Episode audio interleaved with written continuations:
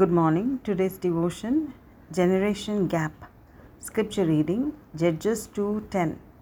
Another generation grew up who knew neither the Lord nor what he had done for Israel. Israel was in great danger as the generation that experienced the greatness of God had passed away. The present generation has not seen God or heard of him. God has instructed them to build memorials of every miracle and tell their children of the great and mighty acts of their God, but they had failed in doing so. Now a generation has come into existence which does not know God.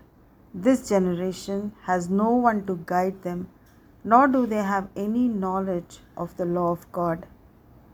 They do not know what is right in the sight of God. Everything they do seems right to them. They do not mind bowing down to idols, worshipping any god, do not mind associating with their neighboring nations. The sanctity that God desired for them was no longer seen in them.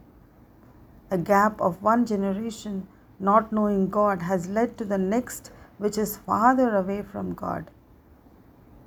But God kept a watch over them because of his covenant with their fathers. He showed himself strong on behalf of anyone who trusted him and feared him and sought him.